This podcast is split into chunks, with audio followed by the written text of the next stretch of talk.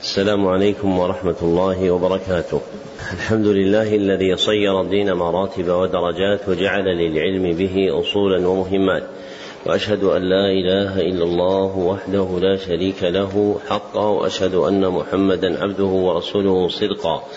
اللهم صل على محمد وعلى آل محمد كما صليت على إبراهيم وعلى آل إبراهيم إنك حميد مجيد. اللهم بارك على محمد وعلى آل محمد كما باركت على إبراهيم وعلى آل إبراهيم إنك حميد مجيد. أما بعد فحدثني جماعة من الشيوخ وهو أول حديث سمعته منهم بإسناد كل إلى سفيان بن عيينة عن عمرو بن دينار عن أبي قابوس مولى عبد الله بن عن عمرو عن عبد الله بن عمرو بن العاص رضي الله عنهما أن رسول الله صلى الله عليه وسلم قال الراحمون يرحمهم الرحمن تبارك وتعالى.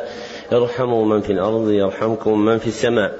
ومن آكد الرحمة رحمة المعلمين بالمتعلمين في تلقينهم أحكام الدين وترقيتهم في منازل اليقين. ومن طرائق رحمتهم إيقافهم على مهمات العلم بإقراء أصول المتون وتبيين مقاصدها الكلية ومعانيها الإجمالية ليستفتح بذلك المبتدئون المبتدئون تلقيهم ويجد فيه المتوسطون ما يذكرهم. ويطلع منه المنتهون إلى تحقيق مسائل العلم. وهذا شرح الكتاب الثاني عشر من برنامج مهمات العلم في سنته الأولى وهو كتاب ورقات للعلامة عبد الملك بن عبد الله الجويني رحمه الله تعالى. نعم. السلام الله عليكم. بسم الله والصلاة والسلام على رسول الله. اللهم اغفر لنا ولشيخنا ولوالدينا ولجميع المسلمين. قال العلامة الجويني رحمه الله تعالى في كتابه الورقات. بسم الله الرحمن الرحيم. الحمد لله رب العالمين وصلى الله على سيدنا محمد وآله وصحبه أجمعين. وبعد فهذه ورقات تشتمل على معرفة فصول من أصول الفقه وهو مؤلف من جزئين مفردين أحدهما الأصول والآخر الفقه فالأصل ما ينبني عليه غيره والفرع ما يبنى على غيره والفقه معرفة الأحكام الشرعية التي طريقها الاجتهاد أشار المصنف رحمه الله أن هذه الورقات تشتمل على نبذ مختصرة في قوله فصول من أصول الفقه. ثم عرف أصول الفقه فقال وهو مؤلف من جزئين مفردين أحدهما الأصول والآخر الفقه. وهذه الجادة في حل المركب الإضافي إلى مفرديه ثم تعريفه ثانيا باعتبار التلقيب جادة مسلوكة عند أهل العلم في المركبات الإضافية. فالمركبات الإضافية تعرف أولا بتعريف مفرديها ثم تعرف ثانيا بالنظر إلى كونها لقبا لجملة من مسائل العلم. فلا بد من أمرين اثنين. أحدهما تعريف كل مفرد على حدة والآخر تعريف ذلك التركيب بعد صيرورته لقبا لجملة من مسائل العلم. فمثلا أصول الفقه يعرف بالاعتبار الأول بالنظر إلى مفرديه فتعرف كلمة أصول على حدة وتعرف كلمة الفقه على حدة. ثم يرجع إليهما ثانيا بعد الحل الأول إلى تعريف تلك الكلمتين بالنظر إلى كونهما صار لقبا على جملة من مسائل العلم فيقال إن تعريف أصول الفقه كذا وكذا كما سيأتي بيانه. ولما حل المصنف رحمه الله تعالى هذا التركيب بالإشارة إلى مفرديه عرف هذين المفردين. فعرف الأصل بقوله الأصل ما ينبني عليه غيره. ثم عرف الفقه بقوله معرفة الأحكام الشرعية التي طريقها الاجتهاد إلى آخره. ثم استطرد بعد ذكر الأصل بذكر مقابله وهو الفرع ولا مدخل له في هذا الفن. لكنه أدخل على سبيل الاستطراد فهو مقابل الأصل في أحد معانيه عند الأصوليين. ثم إن المصنف رحمه الله عرف الأصل تعريفا لغويا وعرف الفقه تعريفا اصطلاحيا. وكان سواء السبيل هو أن يعرف كلا منهما باعتبار اللسان أولا ثم يعرفه باعتبار الاصطلاح ثانيا. لكن كتاب الورقات نسج على وجه التوسع والتسمح في العبارة لإرادة نفع المبتدئ فهو ليس مبنيا على قانون واحد مضطرد سالم من الإعلال والإخلال. وما يراه الناظر من عوار في بعض المواضع في هذا المتن فهو لمراعاة المصنف حال المتلقين لهذا الكتاب. فإن حالهم لا ترتفع إلى التدقيق والتحقيق فيناسبهم أن يتلقفوا أمات المسائل على وجه الإجمال بعبارة سهلة يحصل بها المقصود. ومن رام أن يقف على مبلغ المصنف رحمه الله تعالى في علم أصول الفقه فعليه بكتاب البرهان في أصول الفقه له. وهو الكتاب المعتمد في نسبة أقواله في أصول الفقه إليه دون كتاب الورقات فإن كتاب الورقات بناه على اعتبار المستقر الشهير عند المتكلمين في أصول الفقه وقد يخالف في كتابه الفرق في كتابه البرهان المذكور ها هنا فالمعتمد هو كلامه المحرر في كتاب البرهان. ولا يقال حينئذ إن رأيه اضطرب في الكتابين لأن وضع كل كتاب كان على غاية تفارق الأخرى. فإن كتاب الورقات موضوع لغاية نفع المبتدئ في تقريب جمل هذا العلم ومقاصده. وأما كتاب البرهان له فهو الذي حرر فيه مسائل هذا الفن. ثم إن المصنف رحمه الله تعالى لما عرف الفقه اصطلاحا جرى فيه على جعل متعلق العلم هو الصفة القائمة بالمتعلم فذكر أنه معرفة والعلوم لا تعرف باعتبار تعلقها بالمتلقي لها وإنما تعرف باعتبار كونها قواعدا فإن هذا هو أصح المآخذ الثلاثة عند أهل العلم في تعريف العلوم. فمن رام أن يعرف علما فهو فينبغي له أن ينظر إليه على كونه قواعد في أمر من الأمور. فمثلا من أراد أن يعرف مصطلح الحديث فإنه يقول هو قواعد يعرف بها حال الراوي والمروي من القبول والرد ولا يقول هو معرفة القواعد التي يعرف بها حال الراوي والمروي من القبول والرد لأن المعرفة وصف للمتلقي ولا ينبغي أن تعرف العموم العلوم باعتبار الصفات التي تقوم في الناظر فيها. لتفاوتها واختلافها بين الخلق بل تعرف باعتبار كونها قواعدا. كما أن المصنف رحمه الله ها هنا أطلق القول في الأحكام الشرعية والفقهاء رحمهم الله تعالى لهم تعلق بنوع واحد من الأحكام الشرعية ليس غير وهو الأحكام الشرعية الطلبية. فلا بد من تقييدها عند النظر الأصولي بهذا القيد فإن الأحكام الشرعية نوعان اثنان. أحدهما الأحكام الشرعية الخبرية والآخر الأحكام الشرعية الطلبية. ومتعلق الفقه هو الأحكام الشرعية الطلبية.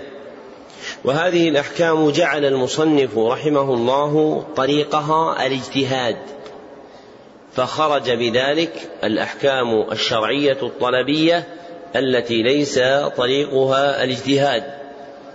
فمثلا القول بأن الوتر نافلة مسألة اجتهادية فهي على ما ذكره المصنف داخلة في جملة الفقه. والزكاة واجبة في الأموال. فهي على ما ذكره المصنف إيش؟ غير داخلة في الفقه. وهذا هو الحد الفاصل بين صنعة الفقه عند الأصوليين والفقهاء. فإن للأصوليين حقيقة معينة في الفقه يحصرونها في المسائل الاجتهادية. وما عدا ذلك فلا يعد فقها عندهم بخلاف الفقهاء الذين يرون أن الفقه هو مسائل الأحكام الشرعية الطلبية كلها كلها لا فرق بين ما كان اجتهاديا وبين ما لم يكن كذلك. والفقهاء لهم مع الأصوليين اختلاف في التصرف الأصولي وقد يوجد المعنى الشائع عند الأصوليين وقد يوجد المصطلح الشائع عند الأصوليين على معنى ثان عند الفقهاء. ويستفاد ذلك من تصرفهم ولا يوجد ذكر له في كلام الأصوليين. فللفقهاء تصرفات في أصول الفقه زائدة عن المقرر في أصول الفقه منها هذه المسألة فإنهم يختلفون في حقيقة الفقه فالأصوليون يخصونه بالمسائل الاجتهادية وأما الفقهاء فإنهم لا يعمدون إلى ذلك. نعم. أحسن الله إليكم. والأحكام سبعة الواجب والمندوب والمباح والمحظور والمكروه والصحيح والباطل. الواجب ما يثاب على فعله ويعاقب على تركه والمندوب ما يثاب على فعله ولا يعاقب على تركه والمباح ما لا يثاب على فعله ولا يعاقب على تركه. والمحظور ما يثاب على تركه ويعاقب على فعله والمكروه ما يثاب على تركه ولا يعاقب على فعله والصحيح ما يعتد به ويتعلق به النفوذ والباطل ما لا يتعلق به النفوذ ولا يعتد به. لما عرف المصنف الفقه بقوله معرفة الأحكام الشرعية إلى آخره بين هذه الأحكام فالمراد بالأحكام الشرعية هنا هي الطلبية لأن الفقه مرده إليها كما سلف. وذكر رحمه الله أنها سبعة باعتبار المشهور من عد أفرادها مجموعة دون ملاحظة افتراق موردها واختلاف ماخذها والمتقرر عند أهل التحقيق أن الأحكام الشرعية الطلبية في النظر الأصولي تنقسم إلى قسمين.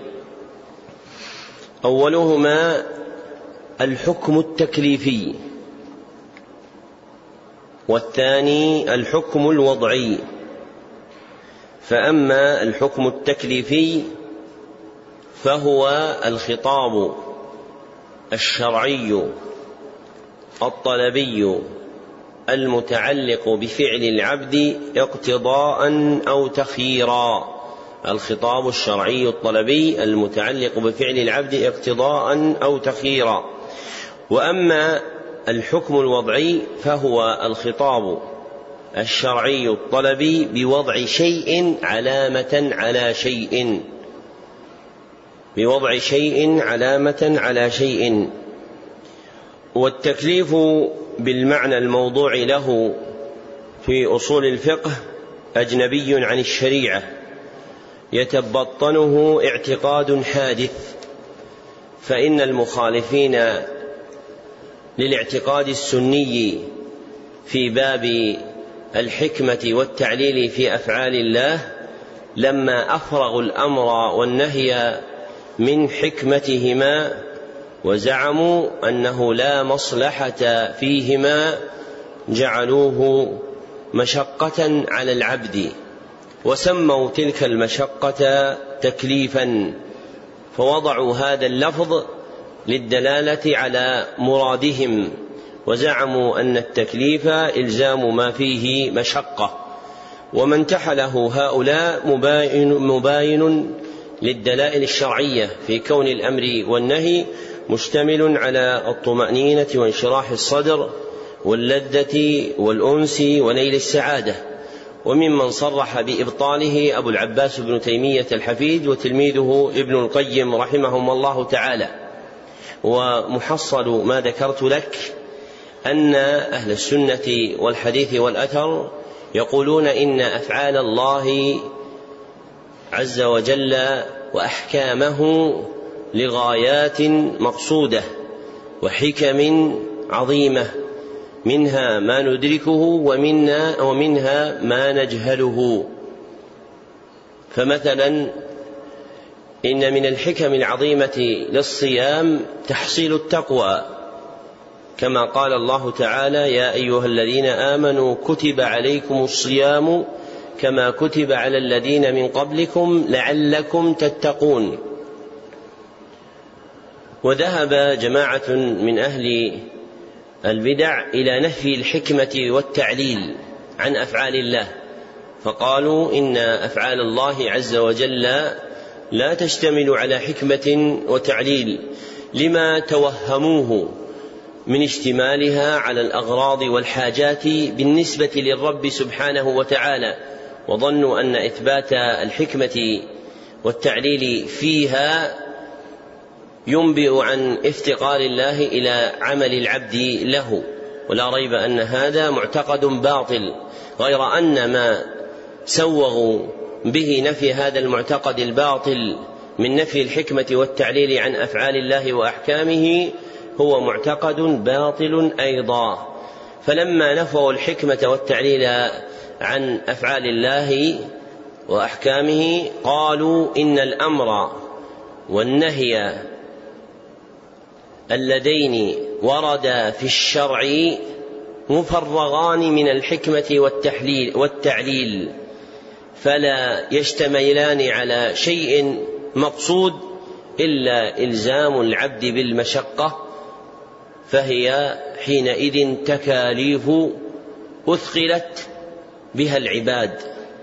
وهذا المذهب الرد عليه من وجوه كثيرة لكن الحاصل أن تعلم أن ذلك شيء باطل وأن هذا المصطلح دخل على أهل السنة والحديث وراج في كتب أصول الفقه وهو مبني على هذا المعتقد.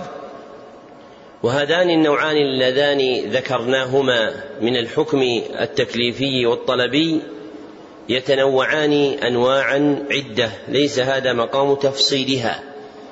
لكن مما ذكره العلماء مما أورده المصنف بقوله الواجب والمندوب والمباح والمحظور والمكروه والصحيح والباطل.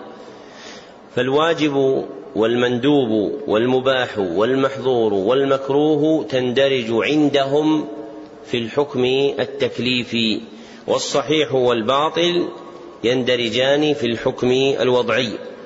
وهذه العبارات التي ذكرها المصنف وغيره من الأصوليين في قولهم الأحكام هي الواجب والمندوب والمكروه والمباح والمحظور مردها إلى فعل العبد وهو متعلق الحكم وليس هو الحكم نفسه بل هو متعلقه وأما الحكم نفسه فهو خطاب الشرع. فيقال عوض الواجب الإيجاب. ويقال عوض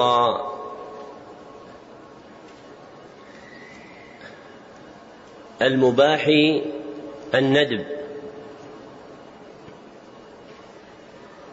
وقل مثل ذلك في سائر المذكورات. فينبغي إضافتها إلى خطاب الشرع. باعتبار أن الحكم ناشئ منه لا باعتبار تعلقها بالعبد. فإذا قلنا الصلاة واجبة هذا متعلق الحكم بالعبد. وأما الحكم نفسه فهو إيجاب الصلاة عليه. وهذه الألفاظ المشهورة عند الأصوليين لا تخلو من نظر. والقاعدة لمن رام تحقيقها ولذلك محل آخر هو أن يلاحظ تصرف الشريعة فيها. وأنا أضرب لكم مثالا تستدلون به على تحقيق ما وراءه. فإن الأصوليين جعلوا المأمور به لا على وجه الجزم والإلزام كما سيأتي ندبا. وهذا المصطلح الموضوع للدلالة على هذا المعنى الثابت شرعا معدول عنه في الشريعة. وقد جاء خطاب الشرع مشتملا على بيان أن ما وراء الواجبات له اسم معين هو النافلة. كما جاء عند البخاري من حديث أبي هريرة رضي الله عنه أن رسول الله صلى الله عليه وسلم قال فيما يرويه عن ربه تبارك وتعالى فذكر حديثا قدسيا وفيه وما تقرب إلي عبدي بشيء أحب إلي مما افترضته عليه ولا يزال عبدي يتقرب إلي إيش؟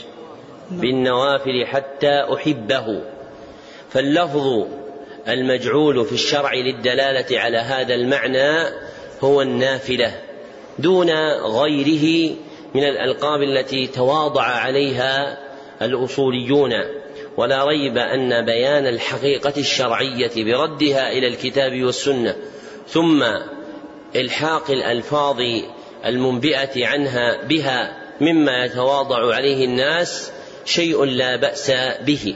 لكن هجران الحقيقة الشرعية والجهل بها ثم وقوع التصرف على خلافها شيء ينبغي أن ينأى به العبد المتجرد لله سبحانه وتعالى في عبوديته علما وعملا.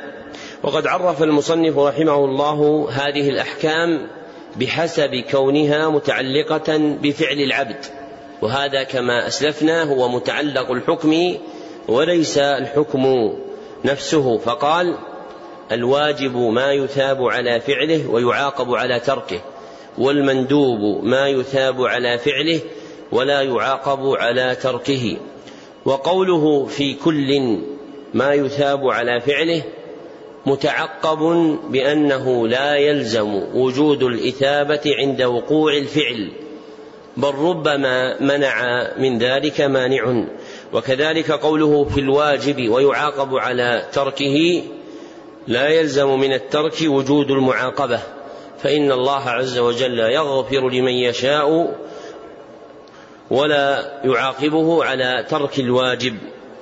وقال في تعريف مقابل الواجب وهو المحظور ومقابل المندوب وهو المكروه قال والمحظور ما يثاب على تركه ويعاقب على فعله والمكروه ما يثاب على تركه ولا يعاقب على فعله. ويرد على قوله في كل ما في كل ما يثاب على تركه بأنه لا يلزم وجود الإثابة عند وقوع الترك بل ربما تتخلف لمانع. وكذلك قوله في المحظور ويعاقب على فعله لا يلزم من الفعل وجود المعاقبة فإن الله عز وجل قد يغفر لمن يشاء ولا يعاقبه على فعل المحظور. وذكر رحمه الله بين المتقابلات من الأحكام ما خلا رحمك الله ما خلا من إثابة وعقاب. فقال والمباح ما لا يثاب على فعله ولا يعاقب على تركه. فجعل المباح خاليا من الطرفين وقد يخرج المباح عن هذا بأحد شيئين فيتعلق به ثواب وعقاب. أحدهما عائد إلى المباح نفسه بالمبالغة فيه وتعاطي فضوله والآخر عائد إلى خارج عنه كقصد فاعله. فقد يكتنف المباح باعتبار هذين الأمرين ما يخرجه عن الخلو من الثواب والعقاب ويلحق به ثوابا أو عقابا. ولم يبقى من الأحكام السبعة سوى ما ذكره بقوله والصحيح ما يعتد به ويتعلق به النفوذ والباطل ما لا يتعلق به النفوذ ولا يعتد به. وهذا هو أثر الحكم الوضعي وليس هو الحكم الوضعي نفسه. فالحكم الوضعي كما سلف هو الخطاب الشرعي الطلبي بوضع شيء علامة على شيء وأنواعه ثلاثة وضع شرط ووضع سبب ووضع مانع. وضع شرط ووضع سبب ووضع مانع. ومما يترتب على الحكم على الحكم الوضعي الصحة والبطلان. وما عبر به في أثر الحكم الوضعي من ذكر النفوذ بإطلاق بحيث يشمل العبادات والعقود متعقب بأن النفوذ لا يتصور في العبادات. لأن النفوذ هو تصرف لأن النفوذ هو التصرف الذي لا يقدر متعاطيه على رفعه. هو التصرف الذي لا يقدر متعاطيه على رفعه. فمثلا إذا اتفق اثنان على بيع وشراء ثم افترقا صار العقد نافذا وانتقلت السلعة من ملك هذا إلى ملك الآخر. ولا يمكن الرجوع عن مقتضى العقد إلا بإقالة المشتري للبائع. أما العبادة فلا يقال إنه يمكن للعبد التصرف فيها بحيث يكون الجزاء لازما لله واجبا عليه سبحانه وتعالى. لأن قبول الأعمال ليس مناطا بفعلها وإنما يلحظ في ذلك اجتماع شروط وانتفاء موانع. والمقصود أن تعلم أن النفوذ مختص بالعقود دون العبادات. نعم. أحسن الله عليكم. والفقه أخص من العلم. والعلم معرفة المعلوم على ما هو به في الواقع والجهل تصور الشيء على خلاف ما هو به في الواقع. والعلم الضروري ما لم ما لم يقع عن نظر واستدلال كالعلم الواقع بإحدى الحواس الخمس التي هي السمع والبصر والشم والذوق واللمس أو التواتر. وأما العلم المكتسب فهو الموقوف على النظر والاستدلال والنظر هو الفكر في حال المنظور فيه والاستدلال طلب الدليل والدليل هو المرشد إلى المطلوب أنه علامة عليه. والظن تجويز أمرين أحدهما أظهر من الآخر والشك تجويز أمرين لا مزية لأحدهما على الآخر. لما ذكر المصنف رحمه الله الفقه استطرد فذكر جنسه العام وهو العلم فأفراد المعلومات متعددة ومنها العلم بالأحكام الشرعية الطلبية المسمى بالفقه.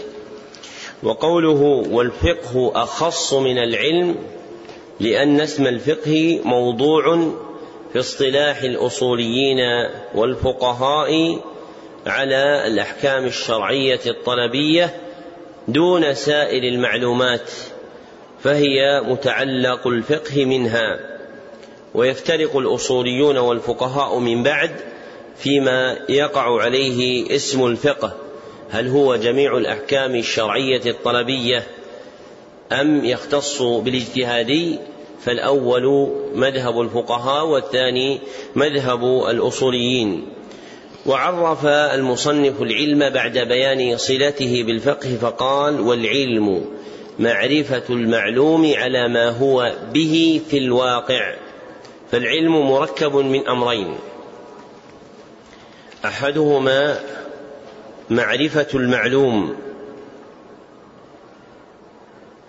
وهو المدرك الذي تعلق به العلم والآخر كون معرفته واقعة على ما هو به في الواقع. كون معرفته واقعة على ما هو به في الواقع. أي في الأمر نفسه وهو الحقيقة. أي في الأمر نفسه وهو الحقيقة. التي ترجع إلى الشرع أو القدر. التي ترجع إلى الشرع أو القدر.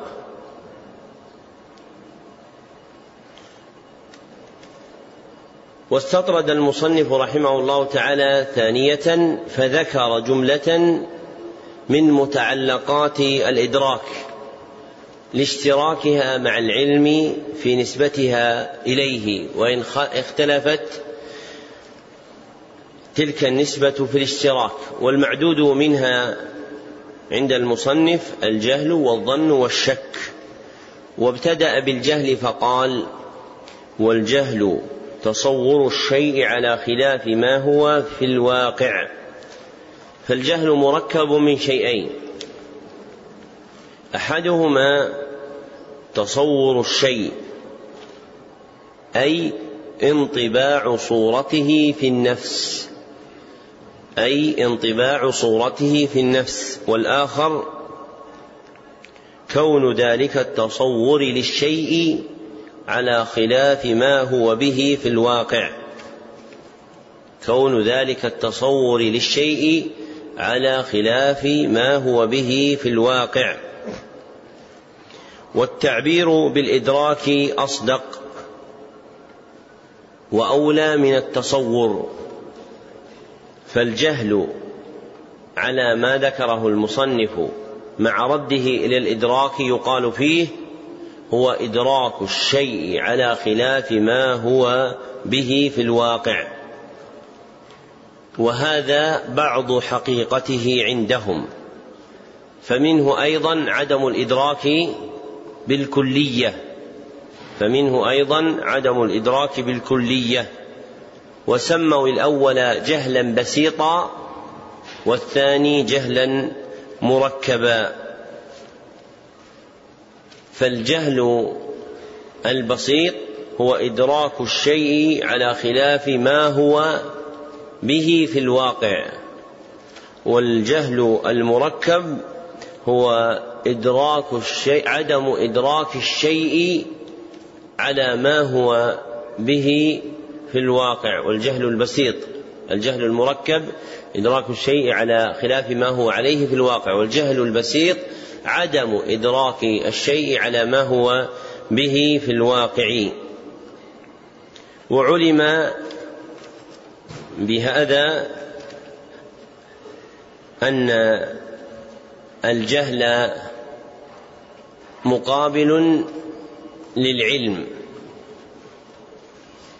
ولما فرغ المصنف من حد الجهل رجع إلى بيان أقسام العلم وذكر معاني ما تتوقف عليه القسمة فقال والعلم الضروري ما لم يقع عن نظر واستدلال إلى آخر ما ذكر فالعلم باعتبار طريق حصوله نوعان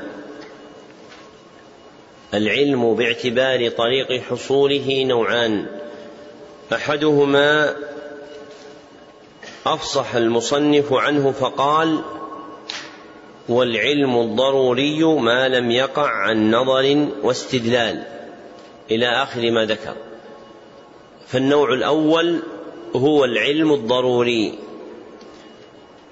والآخر أشار إليه ضمنا فقال وأما العلم المكتسب فهو الموقوف على النظر والاستدلال.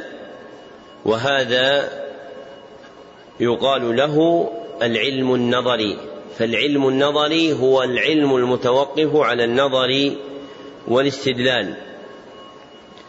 وضرب المصنف رحمه الله تعالى مثلين للعلم الضروري وهو ما يقع بلا نظر واستدلال. أولهما العلم الواقع بإحدى الحواس الخمس السمع والبصر والشم والذوق واللمس. وثانيهما العلم الواقع بالتواتر.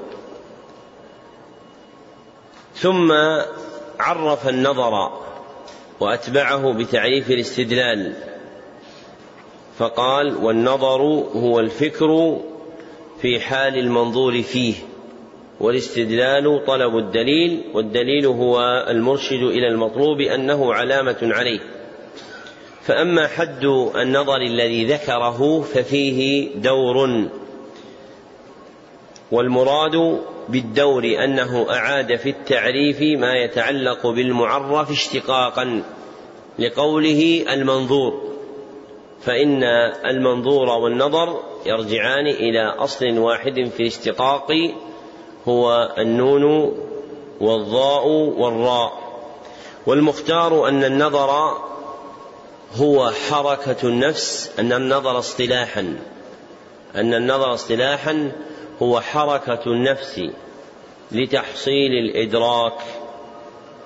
حركة النفس لتحصيل الإدراك أي التفكير فيما تطلب إدراكه.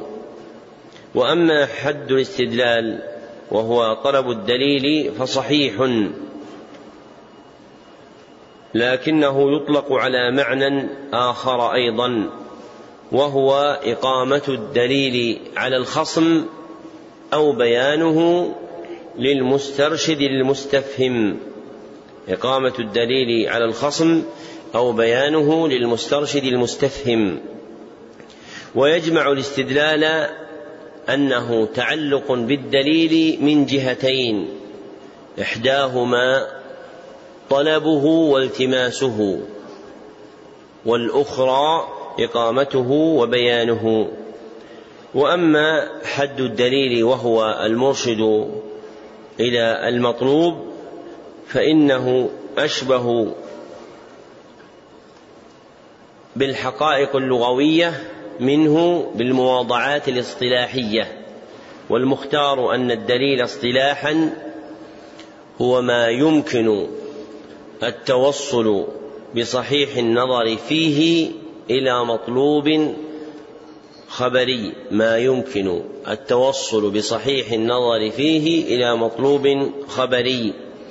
ثم رجع إلى بيان نوعين من أنواع الإدراك فقال والظن تجويز أمرين أحدهما أظهر من الآخر والشك تجويز أمرين لا مزية لأحدهما على الآخر.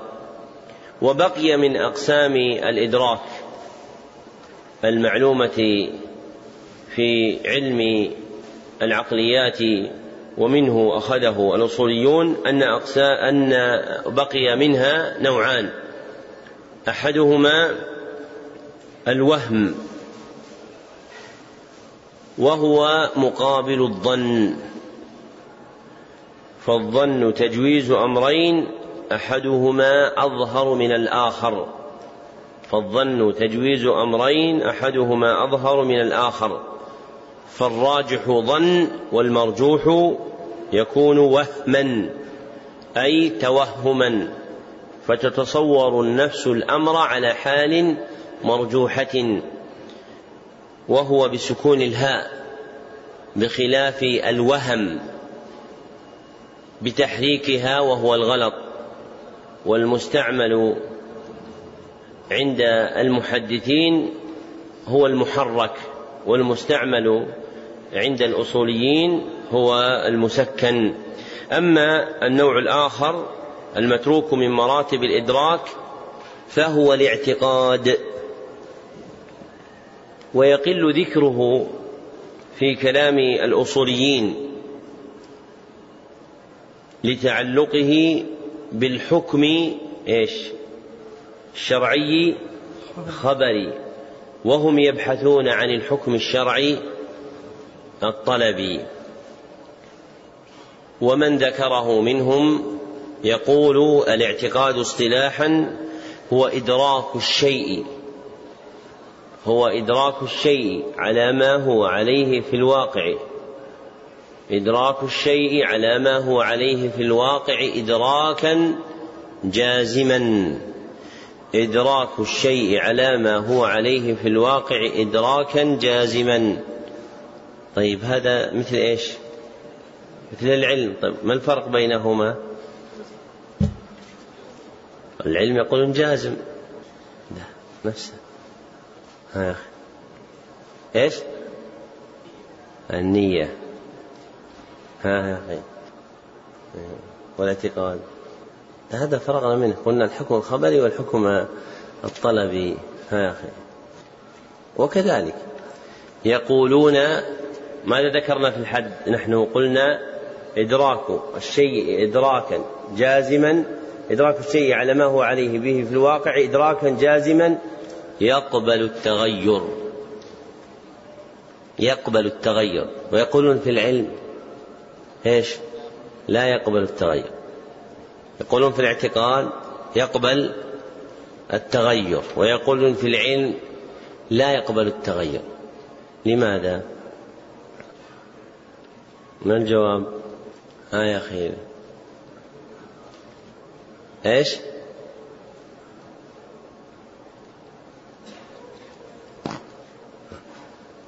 ما نسمعك اللسان ضعيف.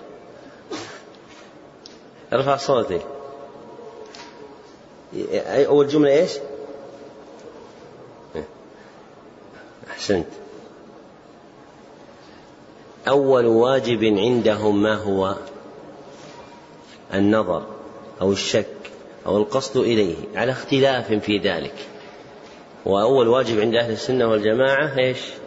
شهادة أن لا إله إلا الله وأن محمدا رسول الله وهم أعني جمهور المتكلمين في علم أصول الفقه يقولون إن أول واجب على العق على العبد هو القصد إلى النظر أو النظر أو الشك حتى يعتقد فإذا اعتقد فإن ما اعتقده يقبل التغير لأن مبناه على ماذا؟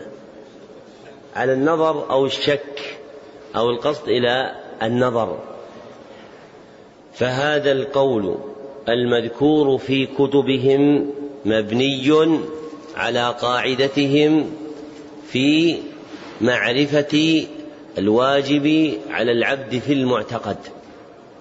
اكتبوا هذا. مبني على قاعدتهم في معرفة الواجب على العبد في المعتقد. وهو النظر أو القصد إليه أو الشك وحينئذ على قاعدة أهل السنة والحديث والأثر يصح هذا القيد في الاعتقاد أم لا يصح؟ لا يصح لأن العقائد عندنا مبنية على الأقيسة العقلية والأدلة الربوبية أم على الدلائل الشرعية؟ على الدلائل الشرعية فحينئذ يكون هذا الحد الذي ذكروه مضعفا. نعم. أحسن الله إليكم. وأصول الفقه طرقه على سبيل الإجمال وكيفية وكيفية الاستدلال بها.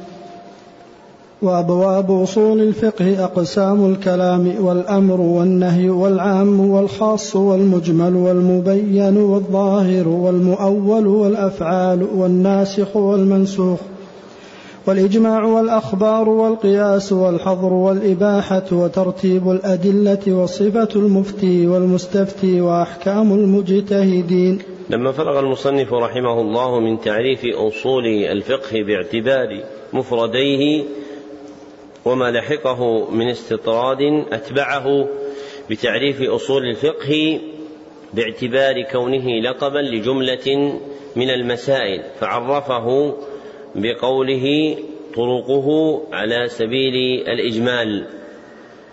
والعلوم كما سلف تعرف بالنظر إليها أنها إيش؟ أنها قواعد.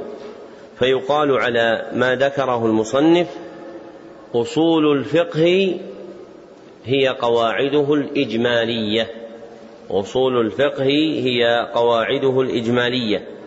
وما بعدها وهي كيفية الاستدلال لا مدخل لها في التعريف. ووراءها عند جمهور الأصوليين أيضا جملة ثانية.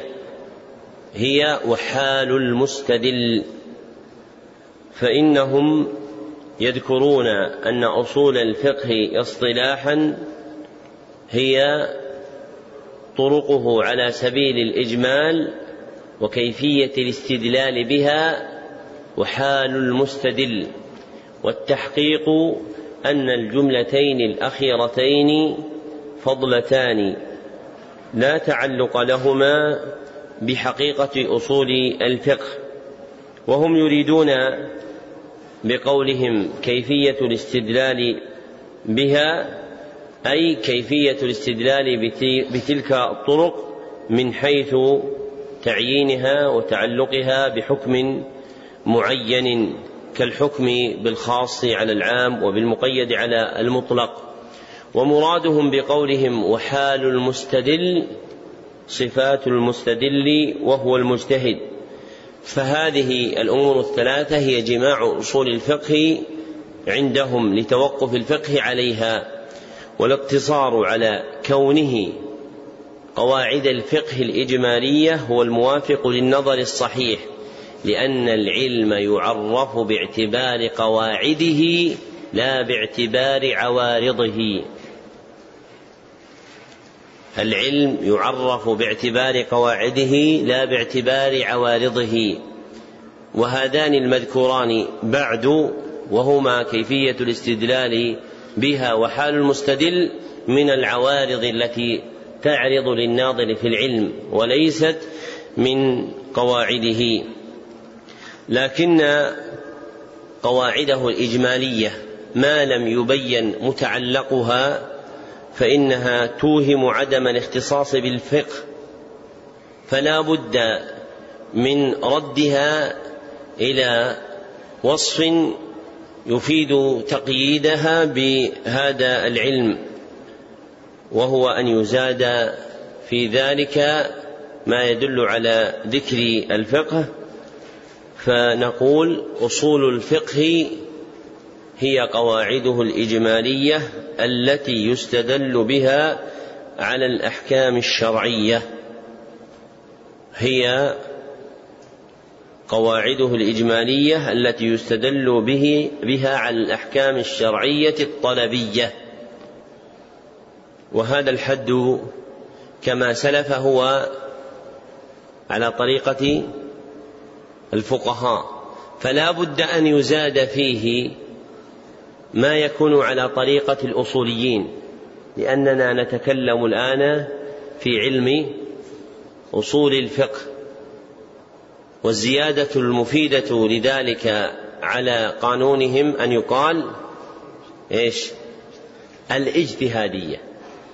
فيصير الفقه فتصير أصول أصول الفقه اصطلاحا باعتبار الدائر عندهم قواعده.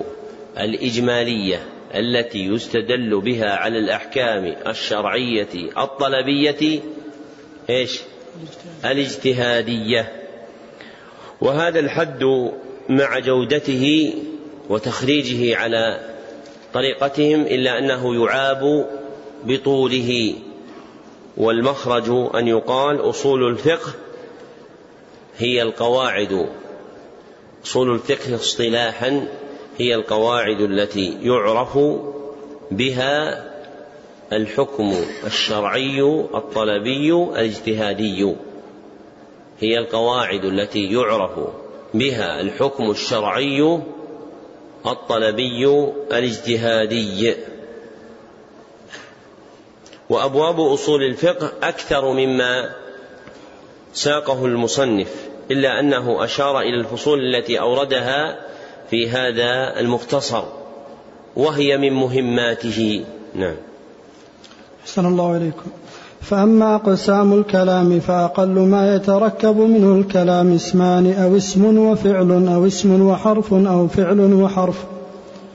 والكلام ينقسم إلى أمر ونهي وخبر واستخبار وينقسم أيضا إلى تمن وعرض وقسم ومن وجه آخر ينقسم إلى حقيقة ومجاز. فالحقيقة ما بقي في الاستعمال على موضوعه وقيل ما استعمل فيما اصطلح عليه من المخاطبة والمجاز ما تجوز به عن موضوعه والحقيقة إما لغوية وإما شرعية وإما عرفية والمجاز إما أن يكون بزيادة أو نقصان أو نقل أو استعارة فالمجاز بالزيادة مثل قوله تعالى ليس كمثله شيء وهو السميع البصير. والمجاز بالنقصان مثل قوله تعالى واسأل القرية. والمجاز بالنقل كالغائط فيما يخرج من الإنسان. والمجاز بالاستعارة كقوله تعالى جدارا يريد أن ينقض.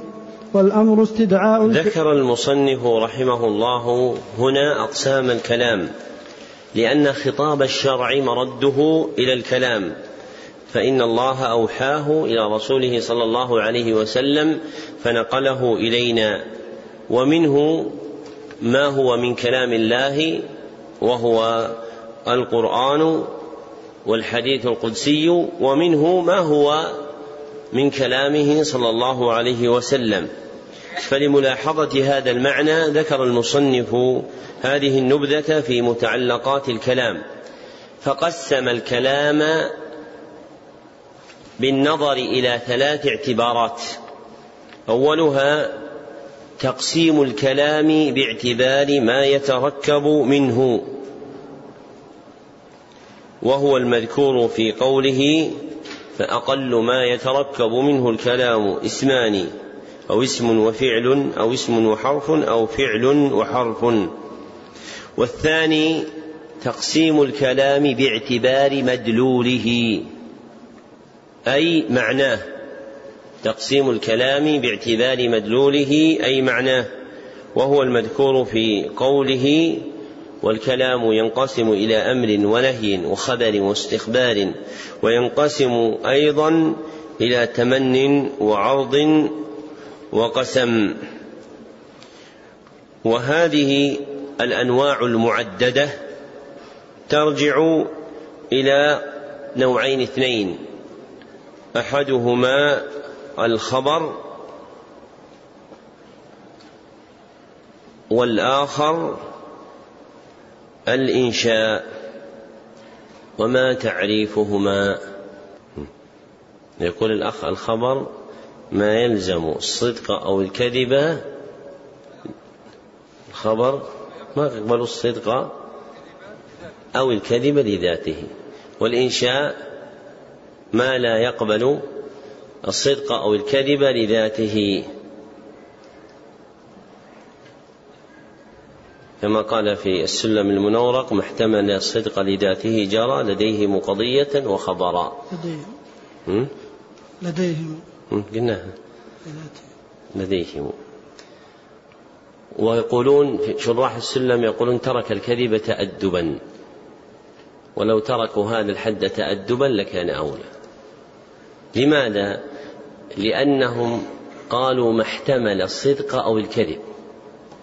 طيب واضح الآن قالوا ما احتمل الصدق أو الكذب. فخبر الله إيش؟ محتمل الصدق أو الكذب. وخبر مدعي النبوة محتمل الصدق أو الكذب.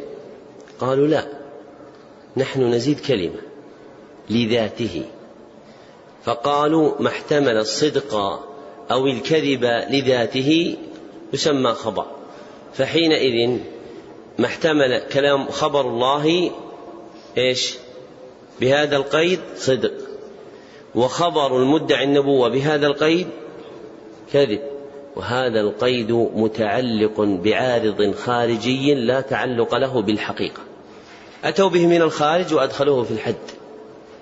ولذلك هذا الحد المشهور منتقد عند المحققين والصحيح كما ذكره المحققون. ومنهم ابن الشاط في تهذيب الفروق أن الخبر هو ما يلزمه الصدق أو الكذب. ما يلزمه الصدق أو الكذب. وأن الإنشاء ما لا يلزمه الصدق أو الكذب. أن الخبر ما يلزمه الصدق أو الكذب والإنشاء ما لا يلزمه الصدق أو الكذب. وحينئذ خبر الله يلزمه الصدق أم لا يلزمه؟ يلزمه. وخبر مدعي النبوة بعد النبي صلى الله عليه وسلم يلزمه الكذب أم لا؟ يلزمه. فهل نحن محتاجون إلى قيد خارجي؟ الجواب لا. ولهذه المسألة بسط في غير هذا المحل لكن المراد الإيقاف على التحقيق فيها. والثالث تقسيم الكلام باعتبار استعماله. وهو المذكور في قوله ومن وجه آخر ينقسم إلى حقيقة ومجاز تقسيم الكلام باعتبار استعماله. ثم عرف الحقيقة بتعريفين اثنين. فالأول أن الحقيقة ما بقي في الاستعمال على موضوعه أي في المعنى الذي وضعت له. والثاني أنها ما استعمل فيما اصطلح عليه من المخاطبة. والثاني كالبيان للأول لأن ما اصطلح عليه من المخاطبة هو الاستعمال لكنه أدل على اتساع الحقيقة بحيث يشمل الاستعمال اللغوي والعرفي والشرعي فالثاني أوفى في بيان حد الحقيقة فيقال الحقيقة اصطلاحا هي ما استعمل فيما اصطلح عليه من لسان المخاطبة. ما استعمل فيما اصطلح عليه من لسان المخاطبة. أي الوضع الذي وقع به التخاطب. أي الوضع الذي وقع به التخاطب. وذكر للمجاز تعريفا واحدا أنه ما تجوز به عن موضوعه. أي عن المعنى الذي وضع له لكن لم يبين محل التجوز وعلى نسق ما قيل في الحقيقة يقال في المجاز لأن الشيء يدل على مقابله فيكون المجاز اصطلاحا ما استعمل في غير ما اصطلح عليه من لسان المخاطبة ما استعمل في غير ما اصطلح عليه في لسان المخاطبة. ثم ذكر قسمة الحقيقة إلى ثلاثة أقسام. فذكر أن الحقيقة إما لغوية وإما شرعية وإما عرفية. فالقسم الأول الحقيقة اللغوية هي ما استعمل في ما اصطلح عليه من لسان المخاطبة في اللغة. ما استعمل فيما اصطلح عليه من لسان المخاطبة في اللغة. والحقيقة الشرعية ما استعمل فيما اصطلح عليه من لسان المخاطبة في الشرع. والقسم الثالث الحقيقة العرفية وهي ما استعمل فيما اصطلح عليه من لسان المخاطبة في العرف. وأتبعها بقسمة المجاز فقال والمجاز إما أن يكون بزيادة أو نقصان إلى آخره. وهذه القسمة للمجاز إنما هي أقسام المجاز بالكلمة فإن المجاز ينقسم إلى قسمين كليين. أولهما المجاز الإسنادي وهو المتعلق بتركيب الكلام. والثاني المجاز بالكلمة وهو المتعلق بكلمة بعينها. وله أربعة أنواع هي المذكورة في كلام المصنف. فأولها المجاز بالزيادة. ومثل له بقوله تعالى ليس كمثله شيء. ومراده أن الكاف هنا زائدة. قصد بها تأكيد نفي المثل. والمختار العدول. عن استعمال التعبير بالزيادة في كلام الله عز وجل كما بينه جماعة من المحققين كالزركشي في البرهان وابن هشام في الإعراب عن قواعد الإعراب. والتحقيق أن الكاف هنا صلة لتأكيد النفي لا بمعنى مثل أنها صلة لتأكيد النفي لا بمعنى مثل. وثانيها المجاز بالنقصان مثل قوله تعالى كما ذكر واسأل القرية. والمراد بالنقصان أي بالحذف فتقدير الكلام واسأل أهل القرية. فحذف المضاف أهل وأبقى المضاف إليه. وكثير من العلماء لا يسمون هذين النوعين مجازا. وثالثها المجاز بالنقل كالغائط فيما يخرج من الإنسان والمراد به نقل اللفظ اللغوي من معناه إلى معنى آخر. فالغائط هو المطمئن الواسع من الأرض ثم أطلق على الخارج المستقذر من الإنسان لأنهم كانوا يقضون حاجاتهم في المواضع المطمئنة. وكرهوا تسميته باسمه الخاص. وهذا من تعفف العرب وتأنقها في لغتها. وربعها المجاز بالاستعارة. كقوله تعالى جدارا يريد أن ينقض. أي المنطوي على تشبيه. فمجاز الاستعارة لا بد من كينونته متضمنا التشبيه وقد شبه ميل الجدار في هذه الآية إلى السقوط بإرادته والإرادة من صفات الحي ثم استعير اللفظ الدال على المشبه به للمشبه. والتحقيق أن المجاز بالكلام ثلاثة أنواع. وأن مجاز النقل يعمها وليس قسما لها. وأن مجاز النقل يعمها وليس قسما لها. وهذه الأقسام أحدها مجاز بالزيادة والثاني مجاز بالحذف والثالث مجاز بالاستعارة. وإثبات المجاز ونفيه من المسائل الكبار التي حارت فيها الأفكار واختلفت فيها الأنظار والأشبه أنه لا يطلق القول بإثبات المجاز كما لا يطلق القول بنفي المجاز.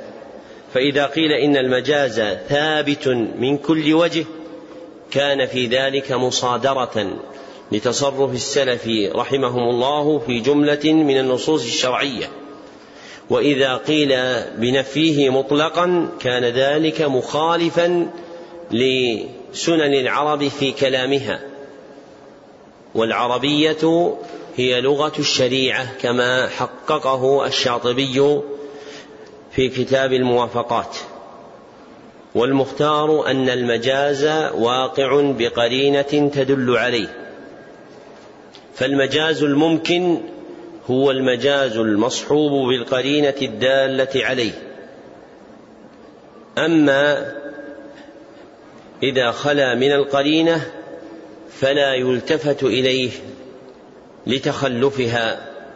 فآيات الصفات مثلا لا تؤول ولا تحمل على المجاز لتخلف القرينة. فإن السلف رحمهم الله لم يفهموا فيها دعوى المجاز.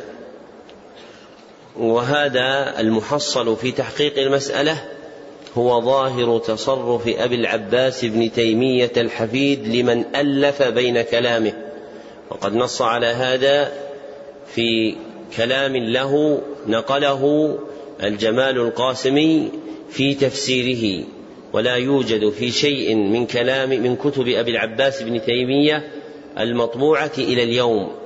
لكن الجمال القاسمي نقل كلامه بنصه وكان له عناية بكتب شيخ الإسلام ووقوف عليها.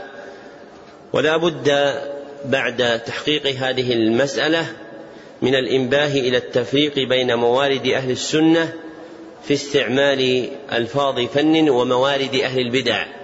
فإن أهل السنة قد يطلقون لفظا يريدون به معنى ويطلق غيرهم اللفظ نفسه ويريد به معنى آخر فيكون بين أهل السنة وغيرهم اشتراكا في اللفظ واختلافا في المعنى.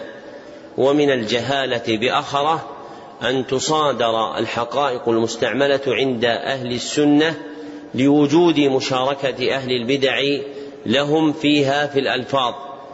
والعبرة بالحقائق والمعاني لا بالألفاظ والمباني لمن كان له عقل أو ألقى السمع وهو شهيد. نعم.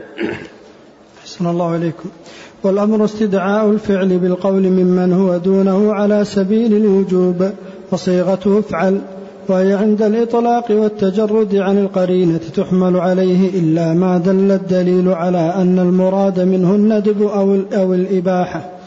ولا يقتضي التكرار على الصحيح إلا ما دل الدليل على قصد التكرار ولا يقتضي الفور والأمر بإيجاد الفعل أمر به وبما لا يتم الفعل إلا به.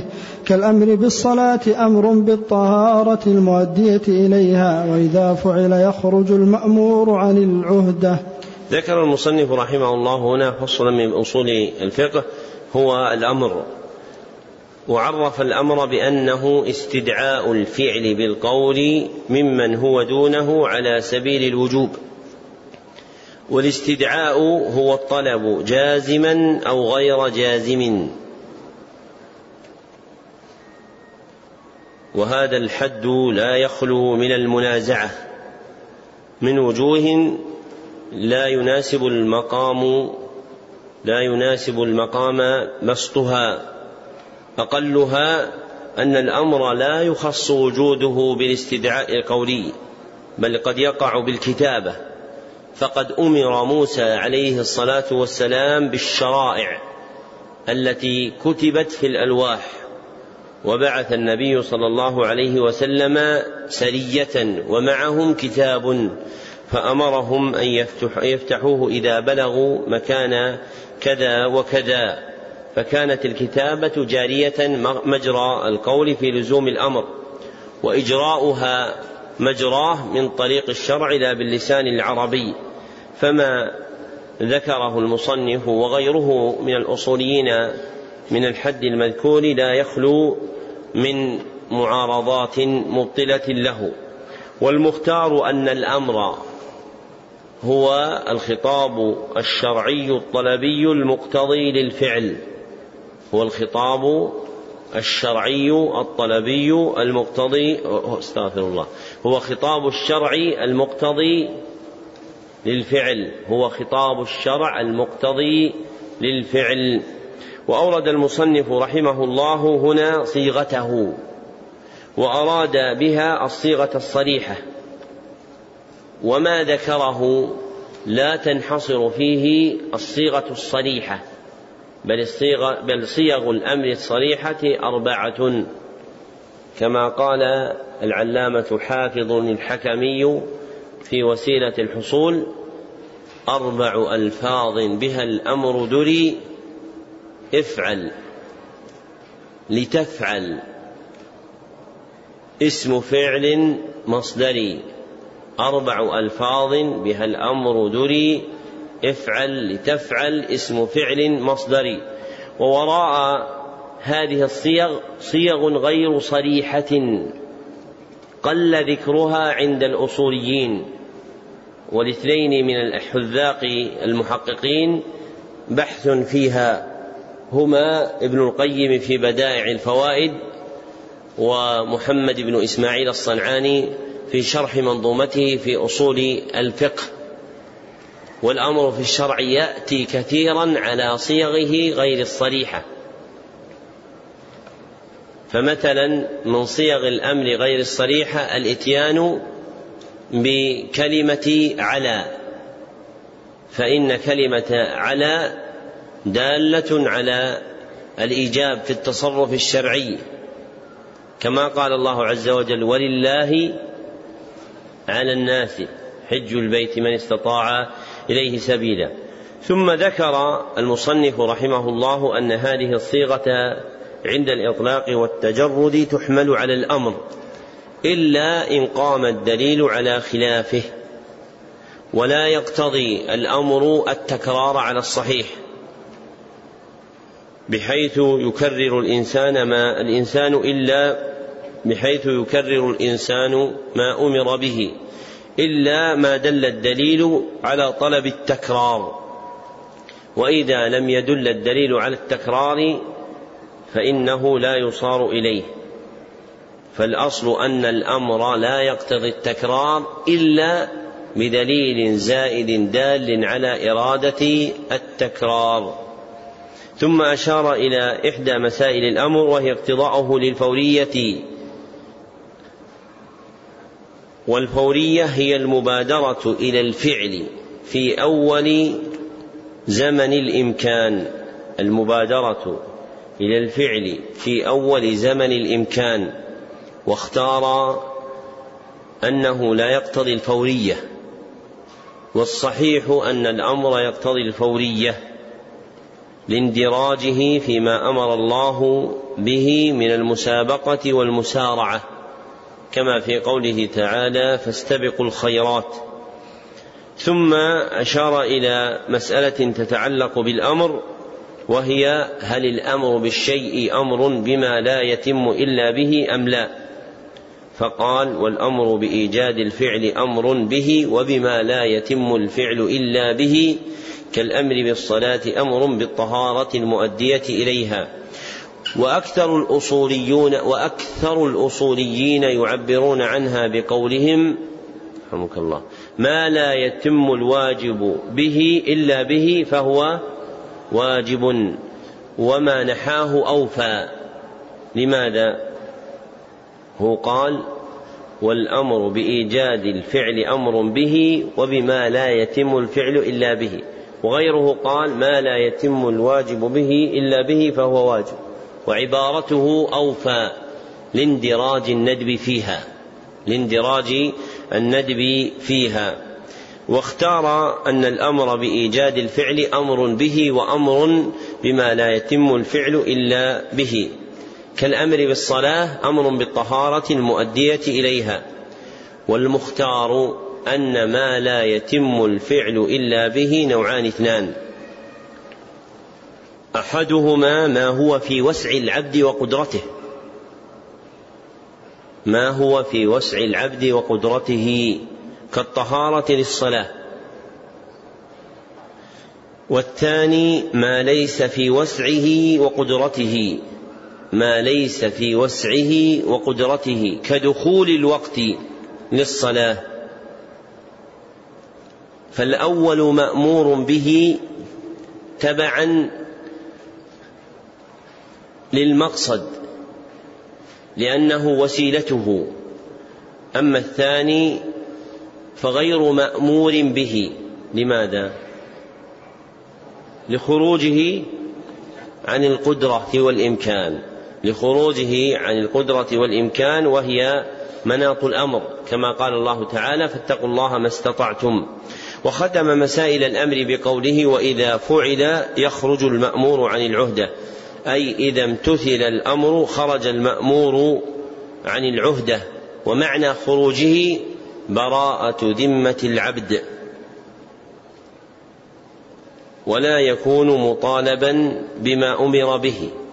لكن لا تبرأ الذمة إلا بفعل صحيح واقع على الوجه المطلوب شرعا.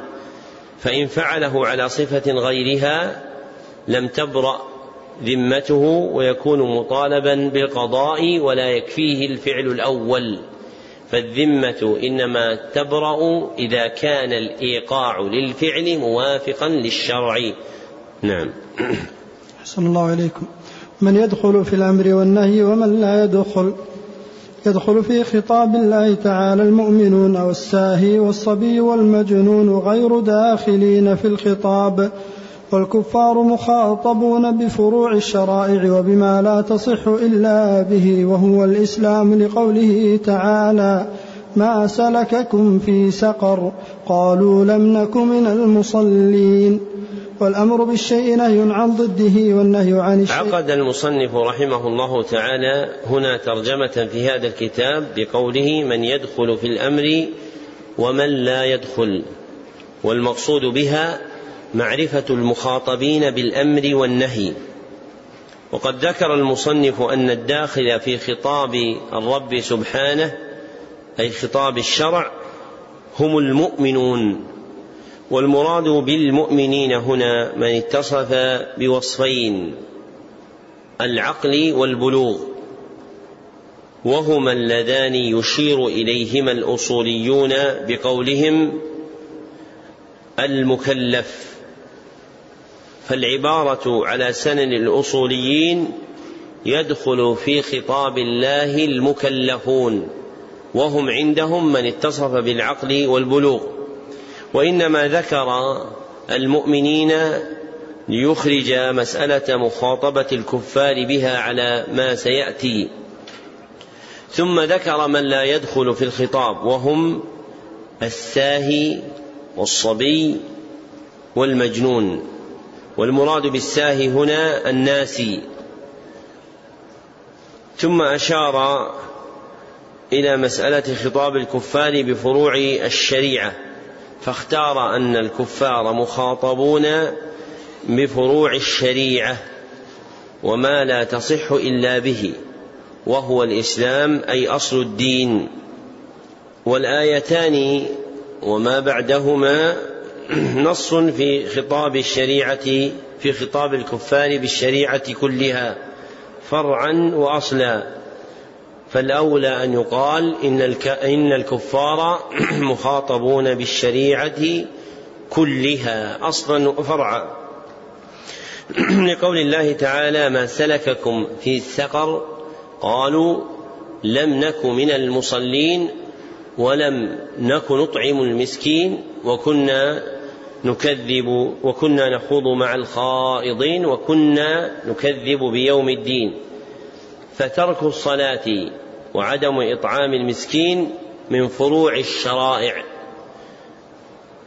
والتكذيب بيوم الدين من أصولها. والخوض مع الخائضين يتناول هذا وهذا. وأصول الدين وفروعه تطلق تارة ويراد بها معنى باطلا. إذا كان المقصود أن الأصول هي ما تعلق بالعقائد فلا يسوغ فيها اختلاف.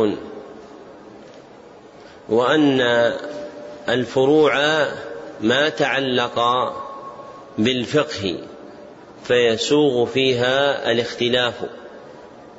ورتبوا على ذلك لوازم عندهم.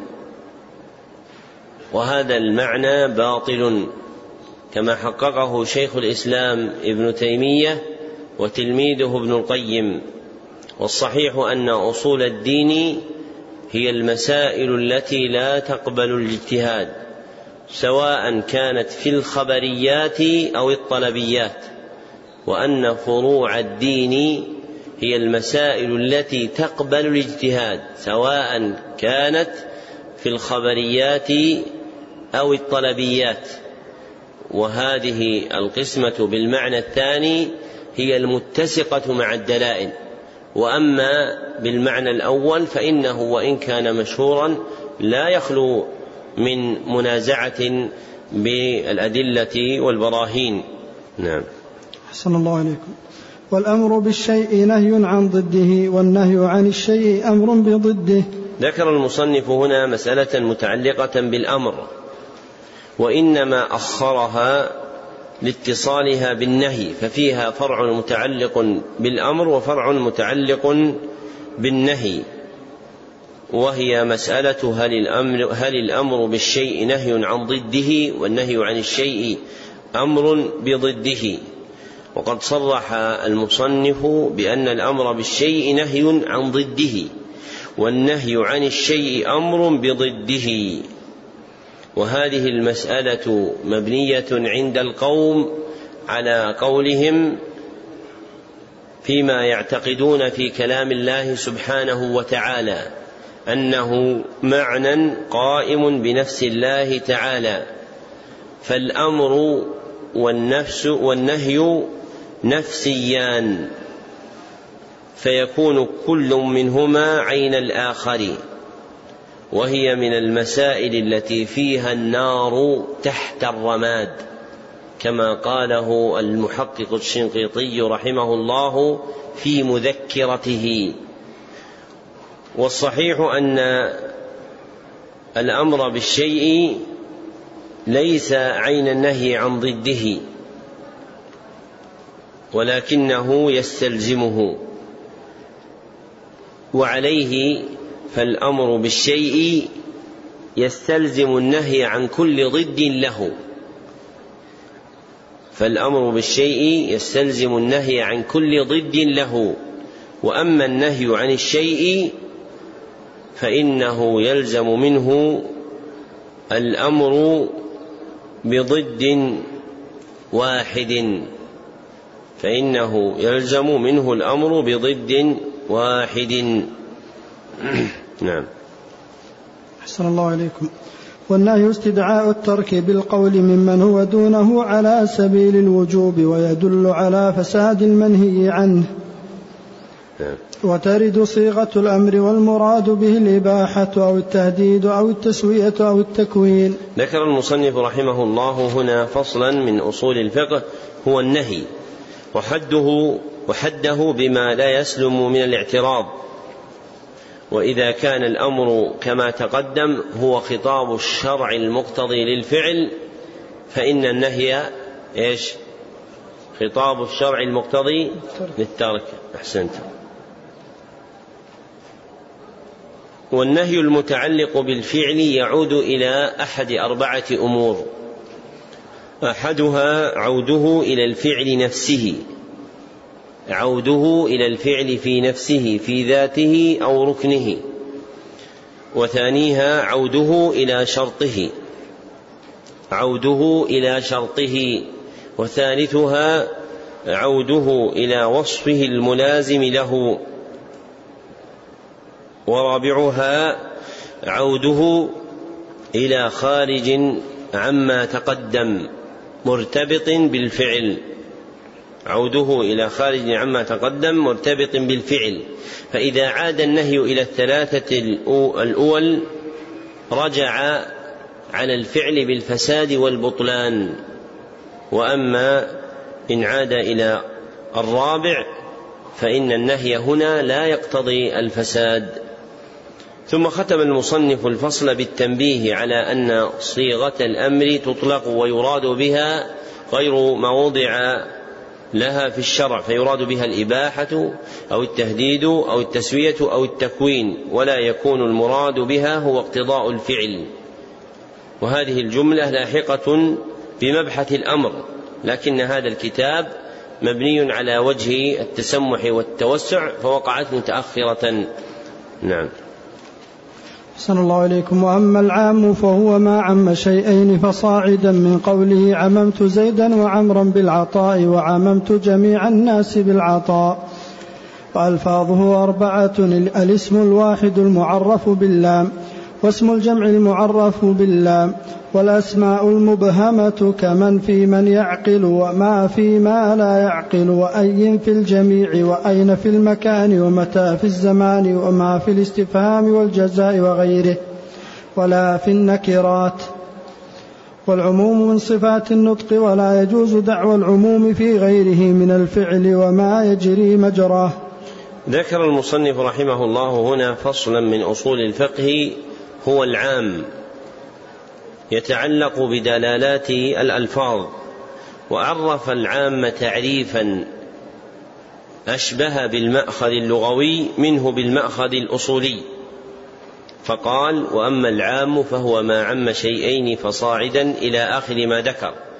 فالمنظور فيه هنا لبيان معناه بعين الرعاية هو مرجعه اللغوي المشار إليه بذكر اشتقاقه. والمختار أن العام اصطلاحا هو اللفظ الموضوع لاستغراق جميع أفراده بلا حصر. هو اللفظ الموضوع لاستغراق جميع أفراده بلا حصر. ثم ذكر المصنف أن ألفاظه أربعة. أن ألفاظه أربعة والمراد بالألفاظ الصيغ. وصيغ العموم على ما ذكره أولها وثانيها الاسم الواحد والجمع المعرفان باللام. الاسم الواحد والجمع المعرفان باللام. والمراد بالواحد المفرد. وباسم الجمع ما دل على الجماعة. وليس مقصوده به المعنى المعروف عند النحاة المخصوص ببعض هذا المعنى الذي ذكره. وقوله فيهما المعرف باللام هو على من على مذهب من يرى أن أداة التعريف هي اللام فمن النحاة من يرى ذلك.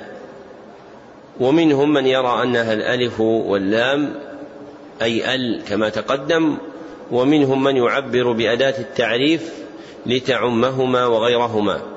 والمراد بأل المفيدة للعموم ما كان لغير العهد ولا للحقيقة فهي أل الاستغراقية. وبعبارة واضحة فإن الصيغتين الأوليين هما الاسم المفرد والجمع المسبوقان بأداة التعريف الدالة على الاستغراق. هو الاسم المفرد والجمع المسبوقان بأداة التعريف الدالة على الاستغراق. والصيغة الثالثة الأسماء المبهمة كمن وما وأي. والمراد بالأسماء المبهمة التي لا تدل على معين. فتفتقر إلى غيرها في تعيين مرادها. فتفتقر إلى غيرها في تعيين مرادها. وهي اسم الإشارة والاسم الموصول. والصيغة الرابعة لا السابقة لا السابقة للنكرات. ثم ذكر من مسائل العموم أن العموم من صفات النطق أي القول. فقد ذكر هذا المصنف في موضع لاحق فقال ونعني بالنطق قول الله سبحانه وتعالى وقول الرسول صلى الله عليه وسلم ونشأ من هذا منعه في غير الأقوال كما قال المصنف ولا يجوز دعوى العموم في غيره من الفعل وما جرى مجراه فالعموم من صفات النطق ولا يجوز دعوى العموم في الفعل وما يجري مجراه. والذي يجري مجرى الفعل هي القضايا المعينة كالحكم لشخص دون آخر مما ورد في النصوص. والقول بأن العموم يجري في الأفعال قول مشهور عند الأصوليين وذهب بعض المحققين إلى التفريق بين الفعل المثبت والفعل المنفي. فالفعل المثبت لا يجوز دعوى العموم فيه والفعل المنفي تصح فيه دعوى العموم. مثل إيش؟ من الفعل المثبت. ما في الصحيحين أن النبي صلى الله عليه وسلم لما دخل الكعبة صلى فيها ركعتين. هذا فعل مثبت أم منفي؟ مثبت. فإذا قلنا بعمومه فيكون يجوز أن يكون صلاها فرضا ويجوز أن يكون صلاها نفلا. وهذا لا إمكان له. فإنه إنما صلى ركعتين بإرادة واحد منهما. والفعل المنفي مثل أن النبي صلى الله عليه وسلم لم يؤذن للعيدين ولا أقام. هذا منفي أو مثبت؟ منفي. فيعم قولنا ربما قال الصلاة جامعة أو الصلاة جامعة. ويعم ربما قال الصلاة عباد الله. ويعم ربما نادى فقال الصلاة صلاة العيدين.